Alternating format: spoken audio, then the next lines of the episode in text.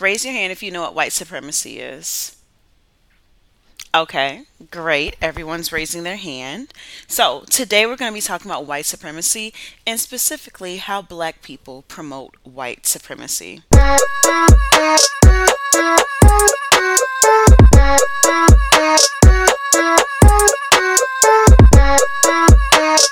Hello, world. Welcome back. It's another day. It's another dollar.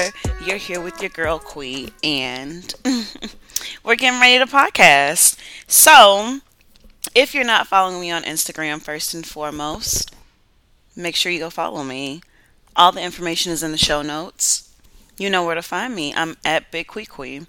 That's B I G Q U I Q U I.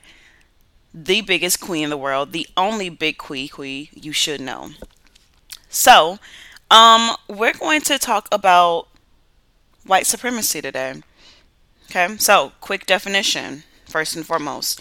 White supremacy is the belief that the white race is superior. Now, this can be intentional or non intentional. Okay, it can be, I don't even know what words I'm trying to say. Basically, it doesn't have to be loud and in your face all the time, right? It's so easy for us to identify when white people are trying to uphold white supremacy, though. And by us, I mean black people. Or if you are not black and you're listening to this, maybe it's also easy for you. I can't speak for you. Okay? So, the easiest thing to think of for white supremacy, so for instance, slavery is an example of white supremacy, okay? The belief that black people were less than, therefore, they were slaves to white people. Housing discrimination you are black. You don't deserve to live in a nice neighborhood. You are going to be crammed into this neighborhood that is going to make you sick and you don't have access to food and the living conditions are horrible and we don't give a shit about you. That's housing discrimination, okay? So, I want to talk about some obvious and not so obvious ways that black people maybe people of color too, but again, Joe don't say. I don't know who's listening. Um, how we perpetuate black supremacy. Okay, so I found this article on Forbes. Of course, it's linked if you want to read it. Um, so found this article on Forbes, and it was titled Four Myths About White Supremacy That Allow It to Continue." So this is where I, I guess, started the research process. Um, so let's talk about the four myths about white supremacy. One, it is always intentional. Okay. So I think white supremacy who white supremacy did start off as an intentional thing but now it's just so embedded into our culture that it's so it's unintentional okay so the article gives examples about the hairstyles in workplace and how like work different workplaces even schools i'm going to add schools they ban certain hairstyles that are black hairstyles like braids, twists, dreadlocks, and they say that they are unprofessional. So that is not directly saying black people cannot come here and wear their hair. It's unintentionally saying it in an intentional way. And it's kind of like just a policy. Like, how many times have you, how many times have you straightened your hair if you're a girl? How many times have you straightened your hair before a job interview because I've definitely done that. I've done that before. Okay, so second myth is that, and what I'm going to focus on today is that it is only upheld by white people. Okay, that is not true. Everybody, everybody at some point in their life has upheld white supremacy. We're probably more aware of it now. You're probably not aware of it. Hopefully, I can make you more aware of it. But at some point, you have upheld or someone in your family has upheld white supremacy. So think about it.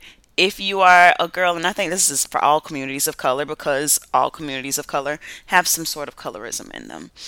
You were told, don't be in the sun too long or you'll get dark. Okay. Why shouldn't you get dark? Because if you get darker, you're going to be uglier, right? As long as you are closer to white, you are lighter. If you're already a light skinned person, you stay light. That's an example of black people upholding white beauty as the standard. Okay? Don't get too dark. It's not cute. I remember, and sometimes I wasn't too. I this is I'm not being colorist. Sometimes I'm not too cute when I get dark because my lips get a little too pink too. Like I feel like they get either get burned or something. But I'm not too cute in general. It's not even like I I'm just darker. Like my lips turn a different color. That's the reason I don't want to be out in the sun for too long. Okay. Point number three slash myth number three it is not common. Okay. So a lot of people believe white supremacy doesn't exist anymore. Like, oh my God, like color doesn't exist. I see you as a person. We all saw who stormed the Capitol and what happened to them, right? Okay. So let me look down at my notes. Okay. So the it, the myth is that white supremacy is not common. So I think a lot of people may think, when we think white supremacy, we think of the most extreme version. So skinheads and like domestic terrorists. But sis, you probably work with a white supremacist. You probably live next door to a white supremacist. You go to the grocery store and see white supremacists. White supremacists can look any kind of way and act any kind of way young, old, man, woman, black, white, straight, gay. It doesn't matter it doesn't matter. It it is so embedded into our culture. Like again, at some point, you've done something to uphold it. And then myth number four is that white supremacy disappears with new leadership. So this article was written around the transition time um, of the Trump presidency to Biden. Um, yeah, a new leader never equals a new collective mindset for a country. Now, Joe Biden was sworn into presidency. I can say there was an energy shift. It, it, it did feel like there was like a weight lifted just knowing that the person in charge of the country wasn't allowed to I don't even want to say allowed to. Joe's just the nice he's it, he's not Donald Trump. He's he's not Donald Trump. I don't feel like I need to explain that. But just because we have another president, that does not mean that the racist fucks aren't lurking. Um, and I mean, Donald Trump really brought them out. He did. He made them feel comfortable. He made all type of ists, ists, racists, rapists, sexists, all the ists feel very comfortable um, speaking out loud. Anyways, so those are the four myths that allow us as a collective to uphold white supremacy. Um, so now I just want to dig a little deeper into some different ways. I don't know how many different ways I wrote down, but different ways that I could think of in my lifetime where I have upheld white supremacy and how I'm changing that because that's not what we're going to do. We're not going to do that anymore. Um, alrighty. Number one, food. Food, yes. So I remember my first year I lived in Houston. I was I was making food like food my mom cooks, black food, right? And I was eating that. It was good. Went to the doctor. She was like, sis, you pre diabetic. I honestly don't think it was because of the food. I'm to be honest with y'all. I was eating a lot of cake too. I love cake. Like, I was buying cake and eating it all the time. Anyways, she's like, sis, you pre diabetic. Like, you need to eat healthier, right? She says, I need to eat healthier. So she's telling me eat essentially she recommends bland foods, right? Brown rice, chicken breast, chicken. When you think of like the gym rats and what they eat, it's always that. It's bland food, no seasoning. Okay? That in a way is saying that, hey, your cultural food, your curry chicken, your collard greens, your tacos, they are unhealthy. You can't eat that and be healthy. You need to eat bland, unseasoned white food to be healthy. And that's clearly false. Like, you know, it's not about the actual food, it's about how it's cooked and everything. But whenever you Google it, just Google healthy food or like, you know, weight loss meals. You're not going to see anything that looks quote unquote cultural in a sense, okay? So, how to change that mindset? Eat eat your food. Whatever your culture eats, whatever you grew up eating, eat that, just modify it. You don't need to use all that butter. You don't need to use all that oil. I know the ingredients can be an overload. Have you ever seen a black woman make macaroni and cheese? Overload, but it's still good. You can still eat that. Just change the ingredients, change the way you make it. Okay? The foods themselves aren't unhealthy, it's the way we make it. But if you look at your cultural food now and say it's unhealthy and you stop eating what your family or your culture makes because it's unhealthy and you start eating white people food, that's not good. Okay. Food is number one. Number two, I talked about this job interviews. Job interviews. Straighten your hair. You want to make a good impression you make sure you talk a different way too. Um, and I kind of want to say even further than job interview. Let's say job interview, you get the job, maybe first couple months at the job. And it can be a little too much because I know I hate this. I hate, I hate people talking about, oh my God, you change your hair all the time, blah, blah, blah don't be mad at me because you didn't change. Like, it's me. I'm still the same person. Oh, I didn't know who you were with your new hair. I hate it. Um, talked about that before. Now, job interviews, like, again, we want to present the best version of ourselves, and sometimes it feels like the best versions of ourselves isn't our natural self. So, you straighten your hair, you make sure you talk appropriately, right? We don't want to stutter over our words. We don't want to sound like we're uneducated. We just want to be the best version of ourselves, aka mimic a white person. That's upholding white supremacy. And and it got to the point like I don't know how long I'm going to say like 2 years ago.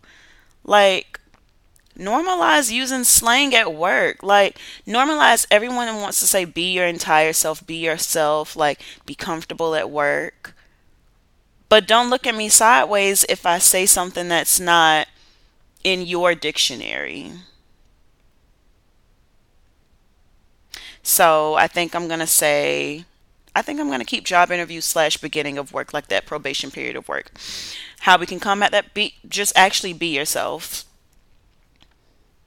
just actually be yourself. Like, state how you actually feel. Like, you rather get a job and work in a place where you're accepted for being you and they know what to expect versus when you came for the job interview, you were like a Polly Pocket doll and you come in now and you're a Bratz doll. Alrighty. Let's turn the page. Number three. This one was long, and I think I'm going to turn this into its own episode and it's kind of it's low key personal. Working at nonprofits upholds white supremacy. Hear me out. Hear me out. Okay. So we know that I think it's 80%. I'm looking for the number. Okay, yeah. 80% of nonprofits are led by white people. Every nonprofit I've been involved in was led by some white woman. And I've only worked for education nonprofits. But still, Come on. So nonprofits were created to help the underprivileged, right? They're they're here to fix a systemic issue that was it was created by white people. Let's be serious. The problem was created by white people and then we put white people in charge of the problem solving to create a solution that they think is the best solution for this community. Okay? So like education, poverty, hunger, all that. We we say here, white people. Well, white people we don't say here.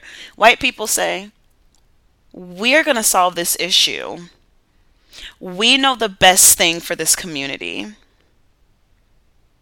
And then we take our black asses over there and work at the nonprofits and get mad get mad because we're like, no, this isn't what the community needs. Because essentially, what it's doing is putting a band aid over the issue. Like, if you truly want to cure hunger, close the education gap, all the gaps essentially. If you want to close all the gaps, it's going to take so much more than placing people in schools and helping them. Like you actually have to help their family, like at home, like those things. And I don't, I, yeah, like educational nonprofits don't address what's going on at home. It's more like, let me remove you and put you in this school. Okay, I'm getting ahead of myself. Let me look back at my notes. Okay. So, yes, they get to decide what justice looks like for this disadvantaged group. There is no transfer of wealth or power to any of these disadvantaged groups. Like, seriously, there is no transfer of power. So, for instance, let me go back. So, it is, let's take Teach for America. Teach for America takes college students, most of them are white, puts them in um, low income schools where we're serving mostly black and brown students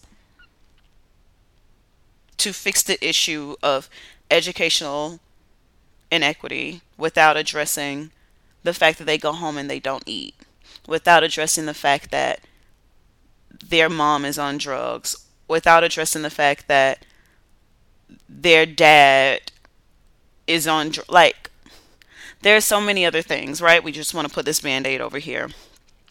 So, not only are they white justified solutions, but also in the in the process in a way you are degrading another person's culture. So, for instance, you d- d- like in the classroom as a teacher, you may unintentionally degrade a student's culture saying that it's inappropriate for them to do these things because you don't know it's a part of their culture, I guess. And I'm saying it maybe as a white person. All that to say, let me, before I get too deep, because I do think that I want to do a whole episode on nonprofits and why they're problematic. So I'm not going to talk too much about it. So, why? How is it promoting white supremacy with how is working at a nonprofit promoting white supremacy? Because you're a part of that system. You're part of that system that says, hey, I'm a white person. I can fix problems in your neighborhood with what I think is appropriate. Okay. Thank you. Next point, and I think now I'm getting a little, it's getting a little Okay, so anyways, assimilating in any way that promotes white supremacy, that that I touched on that with job interviews. Any type of assimilation, the way you talk, your interest, your hair, that's anti-black. If you assimilate, you're assimilating for a reason. Let me look up what assimilate means exactly. Let me get an exact definition. So, cultural assimilation is the process of a group's language and or culture coming to resemble those of another group I guess, you know, that wasn't just me trying to get an exact definition. Ooh, four types of assimilation. Girl, stop playing with me. Anyways, I'm not going to get too deep into that. Assimilation. Last one I want to talk about. This one really irritated me. Oh my god. So I'm watching this YouTube video. If you ever seen The Grapevine, The Grapevine is this, I don't know how to describe it. It's a panel they talk about black issues, black people stuff. I really love what they do. Anyways, watching that and this one gave me this idea. What is what promotes white supremacy? Having a pull yourself up by the bootstraps mentality. If you feel like every black person in America has a chance at the American dream of achieving upward mobility if they just work hard, you're stupid. You're stupid. If you feel like little Stephanie, who lives in a low income neighborhood, grows up, goes to school, right? Works start working start working at Burger King, makes seven dollars an hour, can work hard enough to get herself out of poverty, you are stupid. So there was this girl on there. She was a first generation immigrant. I forgot what country she was from. It was it was in Africa. I want to say Zimbabwe. And she she the the episode was about critical race theory, like and whether or not it should be taught in schools and you know what we think about it how it's being brought up now blah blah blah the history right she unmutes herself on a zoom call and she introduces herself my name is her name was melissa girl everybody drug melissa i'm gonna leave the link to that video in the show notes as well her name was Melissa. Melissa unmutes herself. Hi, my name is Melissa. I'm a first generation immigrant. I wrote a book called Choosing Privilege or something like that. And, you know, while everyone was in the club twerking, I was working really hard and going to school. I got two degrees. I own, have my own business. I bought a house, blah, blah, blah. Like, if you work hard, like, you can achieve social um, mobility and you you know, I did it, like I came from another country. I don't think racism exists, blah, blah, blah. She says this. Saying just that is ignoring all of the history, all black history, all of the suppression, everything. It's literally ignoring it. And if you feel like ignoring what happened in the past is going to make you feel better about your present self and future generations, you're stupid. I don't know what other way to say it. Melissa was stupid. Okay, so if you have a pull yourself up by the bootstraps mentality, you are upholding white supremacy. By now, I feel like everyone should know the American dream is all a lie. We should have discovered that in like, I think like middle school. I remember writing an essay on the white the American dream being a lie in high school. So I feel like everyone should know that by now. But I also do feel like that it is a a black immigrant thing. Like it's not it's not uncommon for black immigrants to try to distance themselves themselves from black Americans when they come here because there are stereotypes, right? Black Americans are lazy, they're ghetto, they're poor. We're not going to associate ourselves with them because we're better than them. And that's exactly what she tried to do. She literally, when she said twerking in the club, that has nothing to do with it. You could twerk in the club and still be educated. But that's literally something a middle aged white woman, what she sounded like a middle aged white woman from nowhere, Texas, talking. Well, she had money, so she couldn't be from nowhere, Texas. But yeah. Yeah, those are my thoughts. Um anyways, I'm going to close out this episode. Thank you so much for spending some time with me today to talk about how black people uphold white supremacy.